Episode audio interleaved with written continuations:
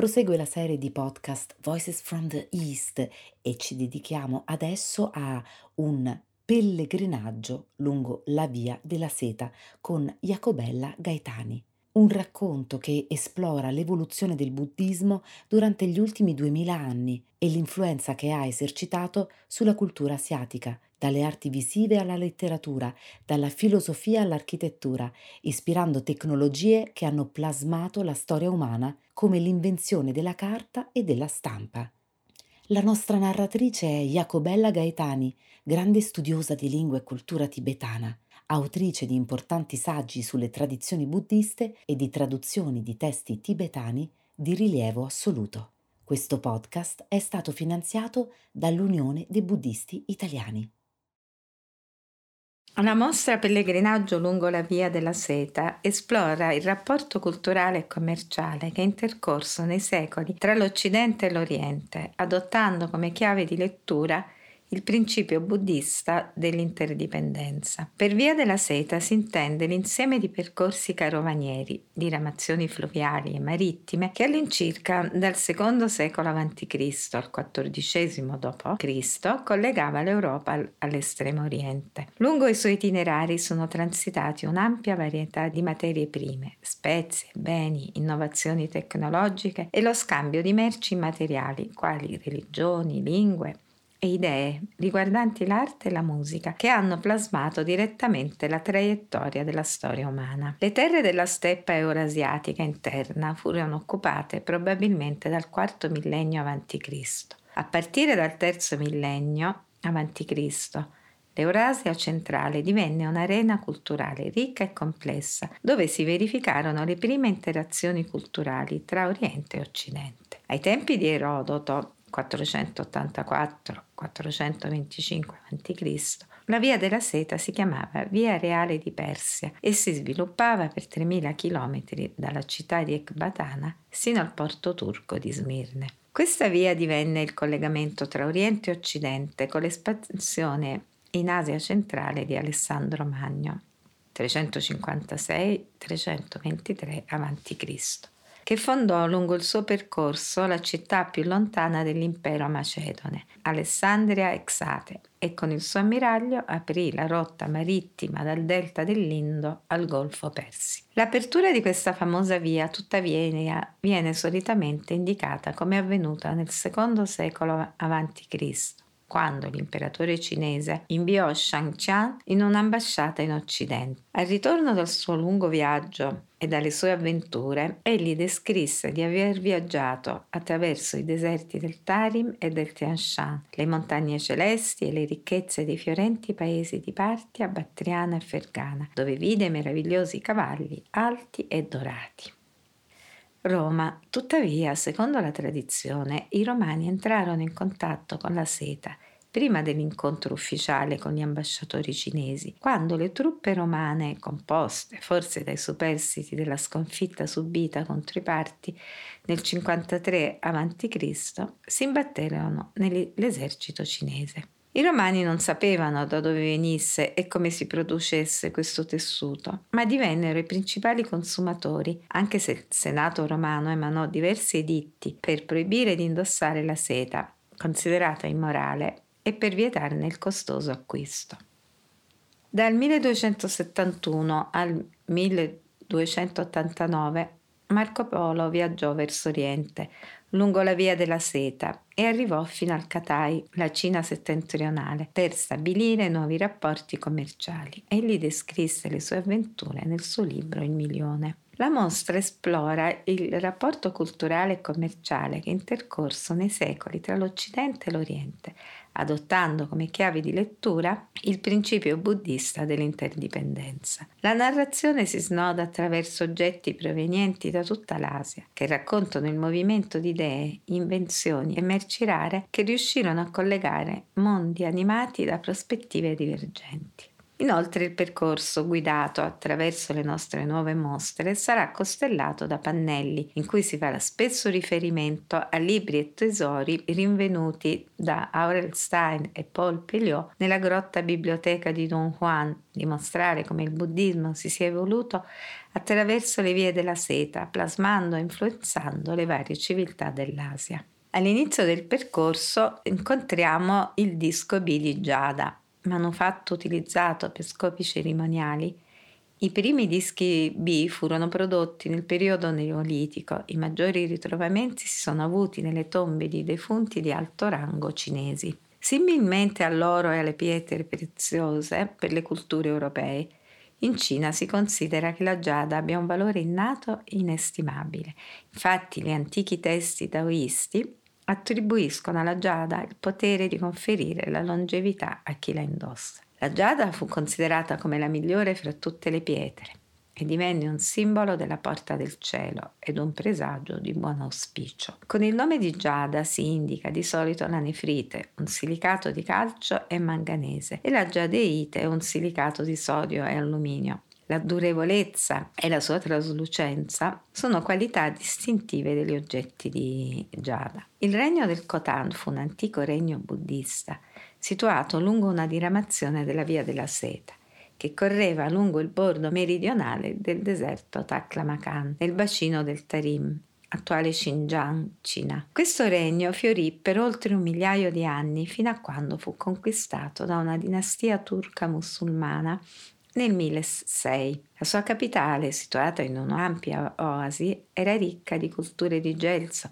che le consentirono la produzione e l'esportazione di tessuti e tappeti in seta. Inoltre la sua famosa nefrite fu una delle principali fonti di giada per l'antica Cina, rendendo il Khotan uno snodo commerciale importante lungo la via della seta. Xuanzang 602-664 d.C il famoso monaco buddista cinese che intraprese un lungo e pericoloso pellegrinaggio lungo la via della seta dalla Cina all'India alla ricerca di testi buddisti. Il resoconto del suo viaggio, viaggio in occidente del grande Tang, fu scritto su richiesta del secondo imperatore Tang, Taizong, che divenne all'inizio del secolo scorso la guida di una generazione di esploratori europei, quali Aurel Stein, Paul Pelliot, le cui scoperte ora riempiono alcuni dei grandi musei del mondo. Questo testo ispirò in seguito uno dei più celebri romanzi classici della Cina, Lo scimiotto di Un Chen, scritto nel XVI secolo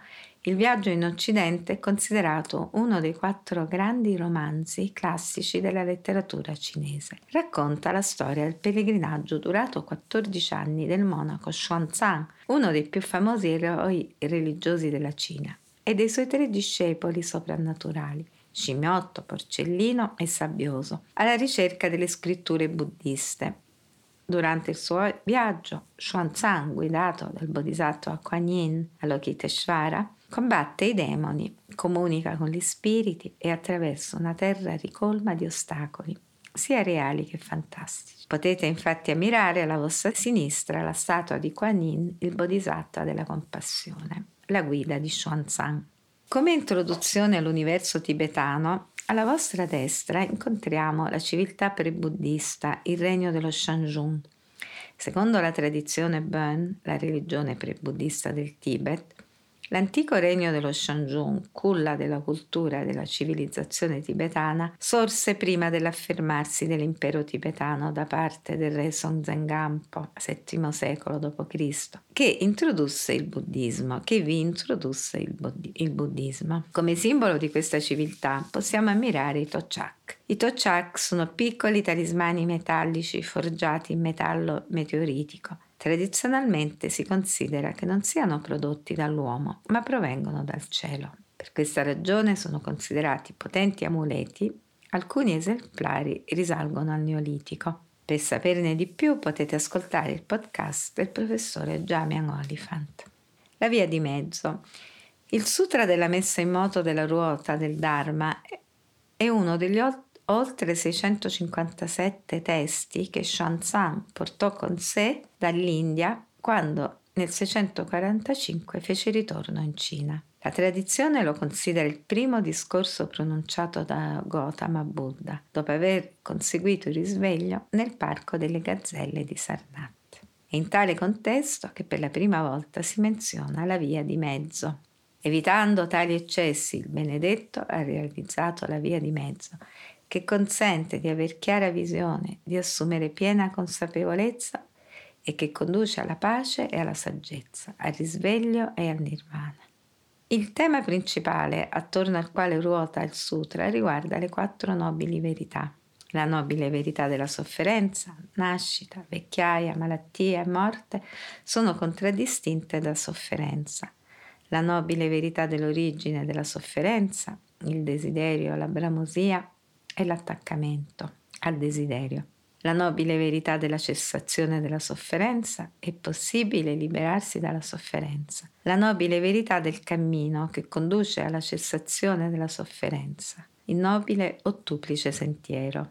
Nel sutra il Buddha descrive il nobile ottuplice sentiero come la via di mezzo che non indulge negli eccessi, nell'autocompiacimento dei sensi e nell'automortificazione, né negli estremi determinati dall'eternalismo e dal nichilismo. Il Sutra Dhamma Chakka Pavatana. Evitando tali eccessi, il benedetto ha realizzato la via di mezzo, consente di, che consente di avere chiara visione, assumere piena consapevolezza e che conduce alla pace e alla saggezza, al risveglio e al nirvana. Nel buddismo Mahayana il termine shunyata si riferisce al principio secondo cui tutte le cose sono prive di esistenza e natura intrinseca. Per nirvana si intende la cessazione della sofferenza e corrisponde all'illuminazione, al risveglio, alla saggezza discriminante prajna, al satori in lingua giapponese, alla conoscenza vidya, all'ottenimento della condizione di buddhità il nobile ottuplice sentiero, considerato il cammino che conduce alla cessazione della sofferenza, consiste nella retta visione, retta intenzione, retta parola, retta azione, retta condotta, retto sforzo, retta presenza mentale, retta concentrazione. Per arte del Gandhara si intende quell'arte i cui elementi occidentali e orientali si fusero per dar vita ad uno stile originario in un periodo storico caratterizzato da multiculturalismo,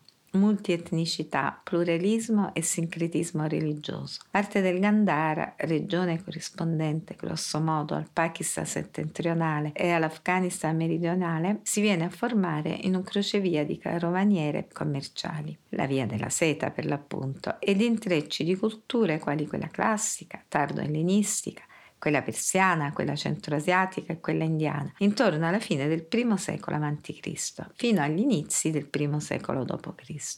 Nel corso di questa particolare congiuntura storica, che in parte corrisponde in Occidente anche alla Pax Romana di Augusto, si viene a formare in questa regione una nuova potenza internazionale, l'impero Kushana, che adotterà l'arte del Gandhara come una delle sue principali forme di espressione figurativa.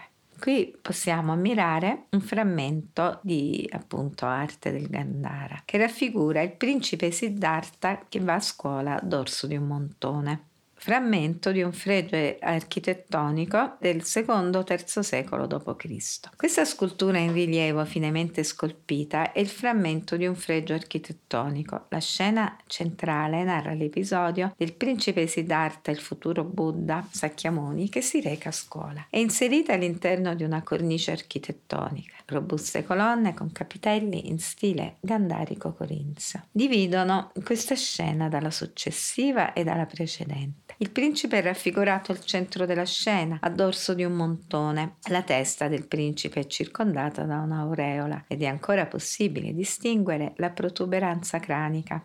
Questi due dettagli iconografici hanno una grande efficacia comunicativa per il devoto che osserva il rilievo. Indicano infatti che il principe Siddhartha è più di un semplice essere umano e il futuro Buddha Shakyamuni, le cui azioni sono di esempio per il percorso verso l'illuminazione. Per saperne di più potete ascoltare il podcast del professore Andrea Di Castro. Il canone buddista. Sono tre i canoni buddisti giunti per intero sino al nostro tempo, scritti in lingua pali, tibetana e cinese. Tuttavia essi non rappresentano certo la totalità dei testi della tradizione buddista, né il contenuto dei tre canoni può dirsi lo stesso. Nel secondo secolo le scritture cominciarono a essere tradotte in lingua cinese in quello che divenne ben presto il più grande e ambizioso progetto di traduzione mai intrapreso nella storia dell'umanità, il canone buddista cinese. Si consideri che mentre gli interpreti tibetani usualmente includevano una sola traduzione di un testo originale indiano, il canone cinese comprendeva tutte le versioni tradotte di ogni testo. Solo per fare un esempio, al suo interno conserva almeno sei traduzioni del Sutra del Diamante.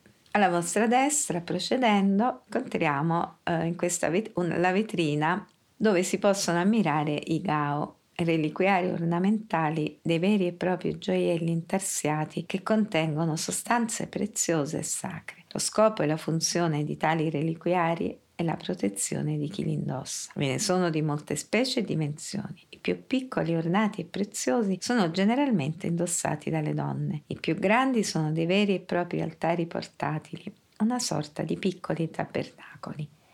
In genere sono in metallo lavorato a sbalzo.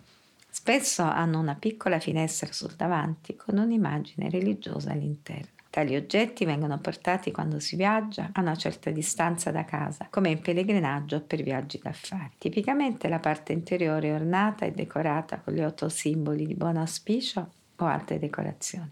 I Gao possono inoltre avere diverse forme che spesso li identifica. La forma a tabernacolo, tipica dei Gao aventi la funzione di altari portatili. La forma quadrata, tipica dei reliquari indossati dagli uomini.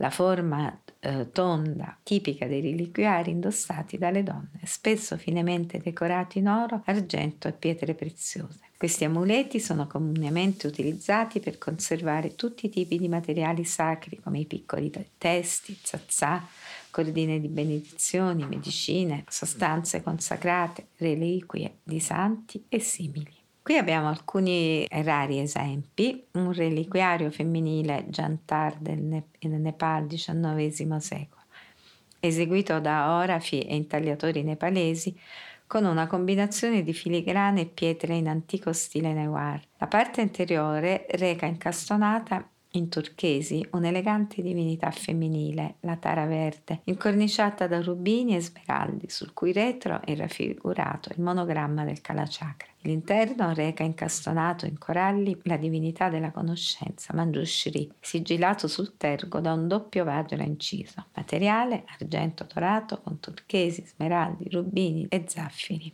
Possiamo anche ammirare qui in questa vetrina il Perak, copricapo femminile proveniente dall'Asa XX secolo. Il materiale utilizzato è il cuoio, argento e turchesi e anche un gao. La via tè, del tè e dei cavalli. Preceduti dal pungente odore di lana di yak, entriamo sotto la tenda nera di pelo di yak dei nomadi tibetani. Troppa. Non si sa con precisione quando siano iniziate le prime migrazioni di pastori nomadi sull'altipiano tibetano, ma diverse evidenze le fanno risalire a più di 4.000 anni fa. I primi dati scritti arrivano alla storiografia cinese e raccontano della presenza di tribù nomadi nel nord-est dell'altipiano tibetano, già durante la dinastia Xia 2070-1600 a.C. Questi gruppi venivano chiamati con il nome Chang ed erano noti per la produzione di elaborati tessuti di lana. In seguito, durante la dinastia Shang 1600 1046 a.C., i nomadi tibetani acquistarono la loro fama di abili allevatori di cavalli, interagendo anche con i gruppi nomadi mongoli circostanti, entrambi noti come i principali rifornitori di pregiate razze di cavalli per l'impero cinese. I nomadi tibetani sono gli eredi di uno straordinario patrimonio culturale che affonda le radici nella storia più antica dell'Asia. Nel, seco- nel corso dei secoli essi hanno sviluppato un'interessante e complessa tradizione di pastorizia ad alta quota, adattandosi anche ad un contesto geografico molto difficile come la grande distesa del nord, Changtang. Il più alto ed elevato altipiano della terra. Le popolazioni nomadi del Tibet hanno mantenuto infatti intatti usi, costumi e tradizioni che risalgono agli albori della civiltà tibetana. Lo yak è un animale eccezionale, superbamente adattato agli ambienti freddi di alta quota dell'altipiano tibetano e dell'Himalaya ed è indispensabile alla sopravvivenza dei nomadi. Gli yak infatti forniscono ai nomadi il latte, la carne, la lana e le pelli. Essi sono utilizzati anche come animali da soma e da monta. Lo sterco di yak è una fonte importante di combustibile in un ambiente in cui la legna da ardere non è disponibile. La tenda nera di pelo di Yak Dra, la tenda è suddivisa in due zone distinte. Il lato destro è detto la tenda femminile e il lato sinistro è detto la tenda maschile. Nel lato femminile stanno le donne che vi svolgono i loro lavori, principalmente quelli legati alla produzione di formaggio, burro e yogurt. Nel lato opposto vivono gli uomini e vengono alloggiati gli ospiti. A questa parte vi è anche uno spazio separato adibito a piccolo tempio dove vengono ospitati i lama che frequentano la famiglia. Nel lato femminile non si può portare la carne cruda perché si crede che ciò disturberebbe la divinità del cielo Gung-la, causando disturbi alla famiglia.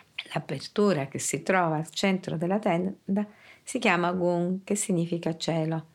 Al centro della tenda, in corrispondenza del gung, vi è il focolare che divide i due lati della tenda. La porta della tenda è generalmente orientata a sud perché si considera che quella sia la direzione collegata alla fortuna e alla prosperità. La via del tè dei cavalli. I tibetani presero l'abitudine di bere il tè per una serie di buoni motivi. Era una bevanda calda in un paese dal clima freddo. Una tazza di tè al burro di yak costituiva un piccolo pasto. Il prodotto che arrivava in Tibet attraverso la via del tè dei cavalli non era raffinato. Mentre il tè verde ricavato da germogli e foglie non ossidati, quello pressato, destinato al Tibet, ancora oggi viene ottenuto dalle foglie più grandi, dai rametti e dagli steli. Dopo diversi cicli di cottura al vapore e di asciugatura, il tè viene mescolato all'acqua di riso viscosa pressato negli stampi ed essiccato. I panetti di tè nero pesano da 500 grammi a 2,5 kg e sono ancora venduti in Tibet.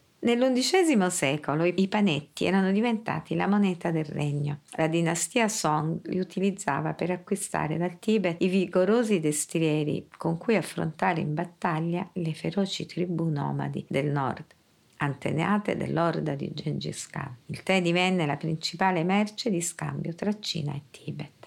Buddismo e il tè. Bodhidharma fu un monaco buddista indiano vissuto tra il V e il VI secolo venerato come patriarca sia in Cina che in Giappone, è famoso per avervi diffuso la corrente del buddismo Chan. La leggenda narra che Bodhidharma decise di iniziare un lungo ritiro di meditazione. Verso la fine del settimo anno si risvegliò dopo essersi accidentalmente addormentato e, disgustato della sua debolezza, decise di tagliarsi le palpebre perché non cedessero nu- nuovamente alla tentazione di chiudersi e le gettò a terra. Nel punto dove caddero spuntò una piantina di tè le cui foglie a forma di palpebra offrivano una bevanda che allontanava il sonno. Il tè è stato a lungo usato nei monasteri cinesi come aiuto alla meditazione, perché si riteneva che arginasse la fame, schiarisse la mente e acuisse la determinazione. Il monaco giapponese Kukai 774-835 d.C.,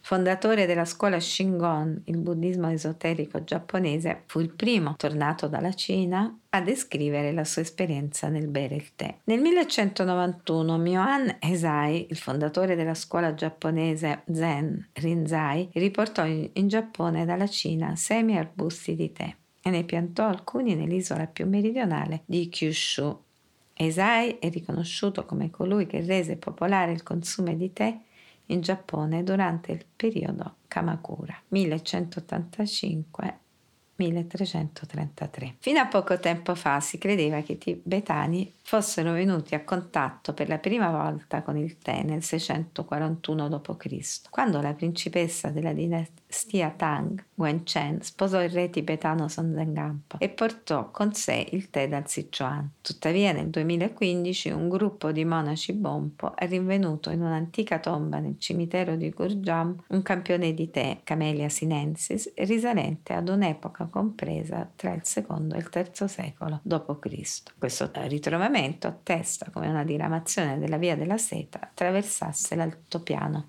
tibetano tesi sempre sostenuta dal professore Namkhai Norpo, che nel 1988 esplorò il cimitero di Gurjam durante la sua spedizione nella capitale del regno dello Shanjung, Chunlung Nulkar, il palazzo d'argento nella valle dei Garuda. A questo punto possiamo sostare a visionare i video girati in cam nella regione del Sichuan in Cina nell'autunno del 2016. Siamo nel teatro virtuale composto da quattro proiettori che proiettano immagini su tre schermi, riprese con tre telecamere che permettono al visitatore un'immersione totale. Dall'atrio centrale possiamo ammirare la riproduzione libera del portale del Jokan di Lhasa, il tempio più famoso del Tibet. È stato qui ricreato e decorato per rappresentare un tradizionale tempio monastico tibetano, con l'aiuto di artigiani locali e volontari provenienti da diverse parti del mondo,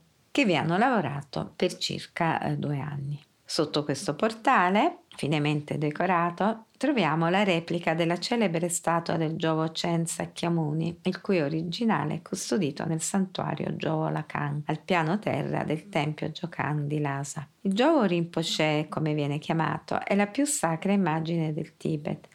Nella devozione popolare tibetana, il Giovo Rinpoche è secondo solo al Buddha Shakyamuni.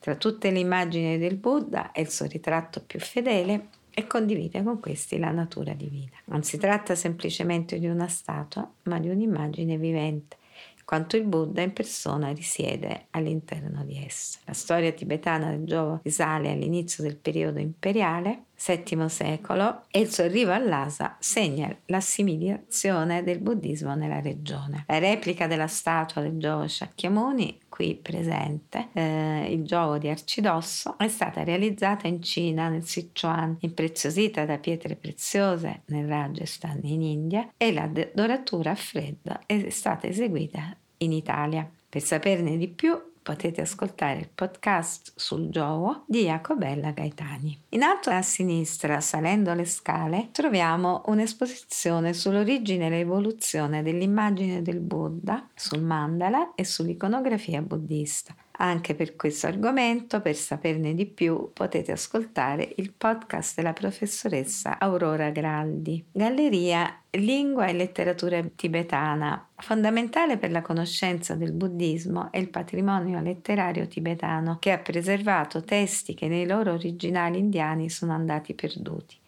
Partendo da esemplari di calligrafia eseguita da Chojan Namkhai Norbu, scopriamo la composizione e produzione della carta, caratteristico libro tibetano. La carta tibetana. La produzione della carta ha avuto un ruolo importante nella trasmissione dei testi sacri del buddismo. Le origini storiche della fabbricazione della carta tibetana sono difficili da determinare. Negli annu- eh, annali Tang è registrata la richiesta dell'imperatore tibetano Sonzen Gampo di carta, inchiostro e altri utensili di scrittura rivolta all'imperatore cinese. Tuttavia, fino alla metà dell'VIII secolo, la maggior parte dei documenti ufficiali tibetani sono stati scritti sul legno. Nei vecchi annali tibetani relativi agli anni 744 45 c'è un riferimento al trasferimento di documenti ufficiali da supporti in legno a quelli cartacei. Quando la scrittura apparve in Tibet, la tecnologia di fabbricazione della carta era già nota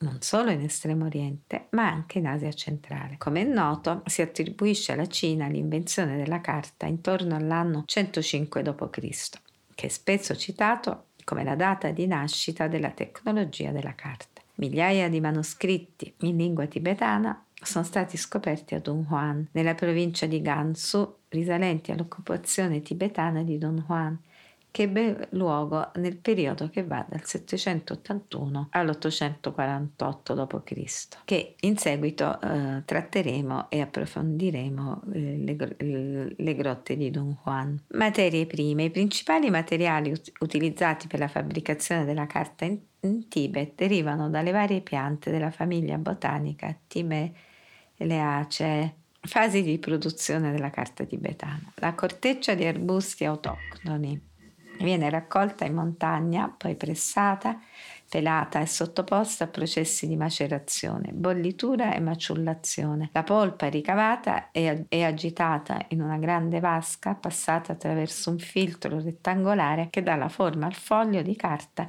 e poi ass- essiccata al sole. Gli arbusti autoctoni sono dafte, dafne o Egevortia tellera chemegiasme e brussonezia. Libro tibetano Origine. Nella tradizione tibetana i libri sono tenuti in grande considerazione e rappresentano la parola del Buddha e degli esseri illuminati. I testi tibetani erano per lo più realizzati per tramandare la tradizione filosofica e spirituale del buddismo e del Bon ed esistono da quando in Tibet fu elaborata la scrittura. La forma unica Poti del libro tibetano Pecha risale al manoscritto di foglia di palma indiana Pustaka. I primi manoscritti esistenti in foglia di palma risalgono al 200 d.C. La migrazione di questa tecnologia dall'India al Tibet ha avuto luogo intorno al VII secolo, quando si iniziarono a tradurre i testi buddisti sanscriti in tibetano. Tuttavia, a causa della mancanza di fogli di palma nell'altipiano tibetano, i tibetani utilizzarono fogli di carta ricavati dalla corteccia fibrosa di alcuni arbusti autoctoni. Daphne o Egevorzia, Stellera camegiasme o Brussonezia, come abbiamo già. Libri tibetani chiamati Pecha sia manoscritti che stampati da blocchi di legno sono costituiti da lunghi e stretti fogli di carta, pressati tra due tavole, lekshin, che sono fissate insieme e avvolte in un drappo di sete o di cotone, perè. L'insieme di pagine sciolte, stoffe e copertine lignee è chiamato lekbam. Un'etichetta di stoffa su cui è scritto il titolo del libro e il nome dell'autore, viene inserita appena prima che il compito di avvolgere la stoffa sia completato. I tibetani importarono la tecnica della stampa xilografica dalla Cina e intorno al XV secolo ne affinarono la tecnica fino a creare degli autentici capolavori. Con l'avvento delle tecniche di stampa xilografica, i monaci trasformarono i manoscritti in copie stampate che venivano realizzate in serie e successivamente distribuite tra i monasteri e alla gente comune. Per ogni libro veniva predisposto un manoscritto mastro, mapè, dal quale procedere alla realizzazione delle matrici di stampa. Per ogni pagina si creava la matrice partendo da una tavoletta in legno di conifera che veniva inciso in modo che i caratteri risultassero in rilievo. L'impressione xilografica è realizzata cospargendo la matrice di inchiostro a china per poi pressarla sul foglio. Nei monasteri che supportano la stampa xilografica i monaci lavorano alacremente in squadre di due un monaco applica l'inchiostro con un rullo sulla tavola incisa e subito dopo l'altro colloca un lungo foglio di carta che viene poi pressato dal primo monaco. Alcuni eh, preziosi esemplari sono stati stampati su carta di colore indaco utilizzando polvere d'oro al posto dell'inchiostro. Le copertine lignee dei libri tibetani, in particolare dei volumi, volumi più venerati, mostrano pregevolissimi esempi di intaglio e di pittura.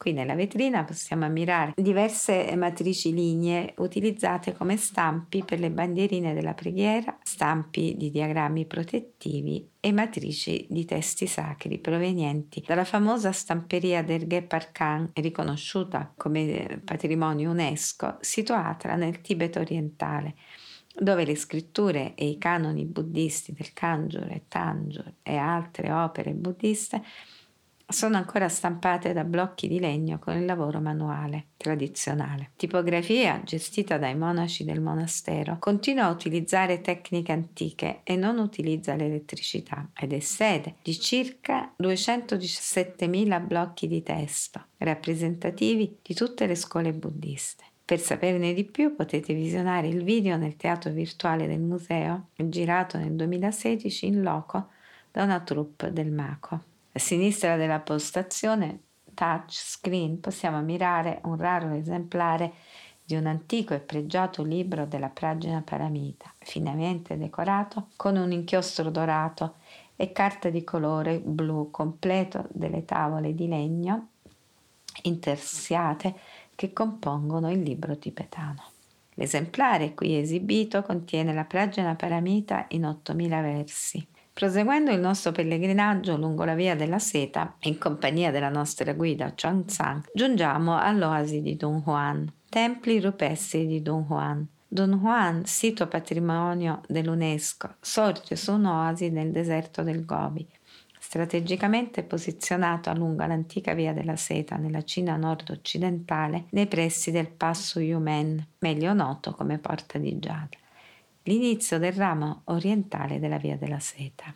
Aurelstein e i tesori della biblioteca nascosta di Don Juan. Il prete daoista Wang Yuan Lu, autonominatosi custode di Mogao, scoprì una porta segreta nella grotta 17 che conduceva a una grotta più piccola nel quale erano contenuti più di 50.000 manoscritti, soprattutto testi buddisti, ma anche una piccola raccolta di documenti come vecchi contratti, lettere e almanacchi.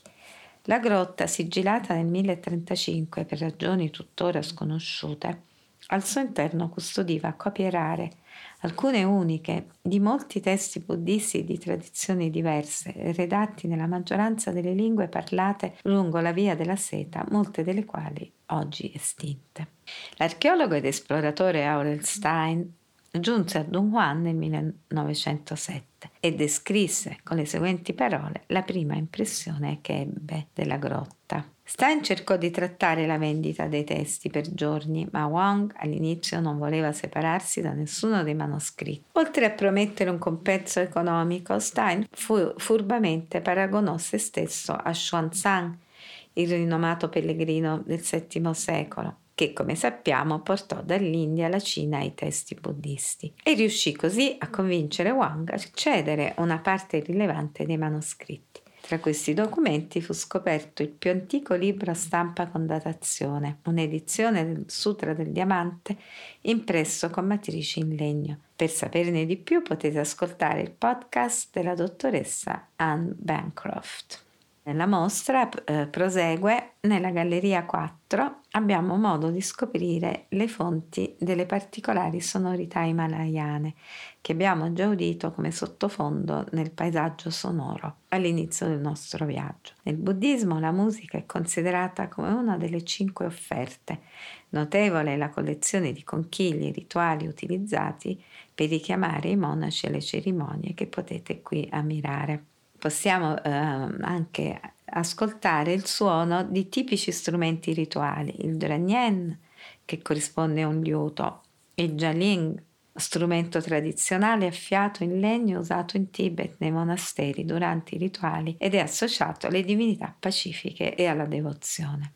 Se guardate in alto sulla vetrina eh, possiamo eh, ammirare il Dungchen, che è questa lunga tromba o corno utilizzato nelle cerimonie buddiste tibetane. È suonato in coppia e il suono emesso è paragonato al barrito dell'elefante.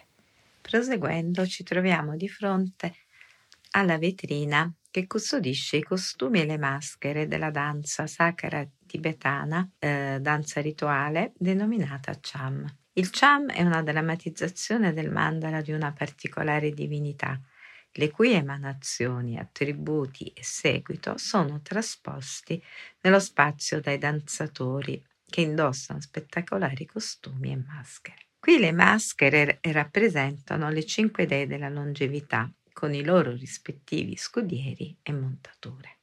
Alla nostra destra possiamo ammirare la statua di Tanton Gelpo, riconosciuto e venerato in Tibet come uno dei più importanti maestri. Nacque nel 1385 e morì nel 1509 secondo alcune fonti o nel 1485 secondo altre. Egli applicò il proprio eccezionale ingegno a una gran varietà di campi ed è ancora oggi universalmente noto in Tibet come un grande yogi, filosofo, architetto, ingegnere, pittore, scultore, medico, alchimista, oltre che leggendario costruttore di traghetti fluviali e di ponti di ferro sospesi, alcuni dei quali esistono ancora oggi e misteriosamente non subiscono le ingiurie del tempo.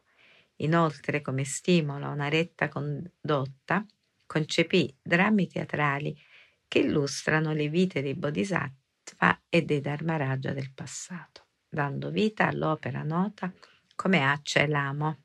Dopo aver superato la galleria di musica e danza, ci inoltriamo in uno stretto passaggio dove possiamo girare le ruote della preghiera, cilindri contenenti lunghi rotoli di preghiera che con il movimento si attivano, sovente presenti lungo i muri che circondano i templi himalayani.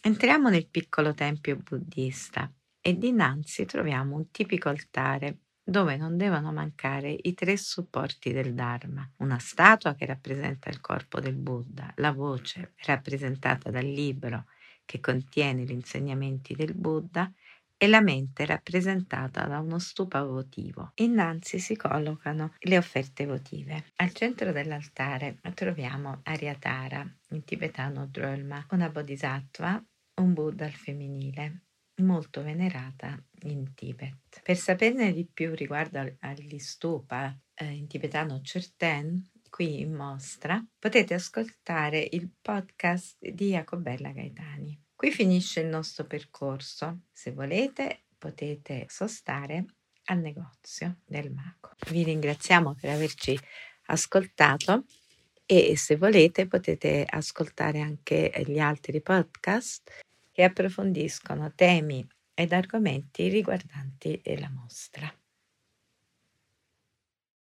E grazie a Jacobella Gaetani per il suo pellegrinaggio lungo la via della seta se volete seguire tutta la serie completa di Voices from the East, vi invito a farlo dal sito del Maco www.macomuseo.org.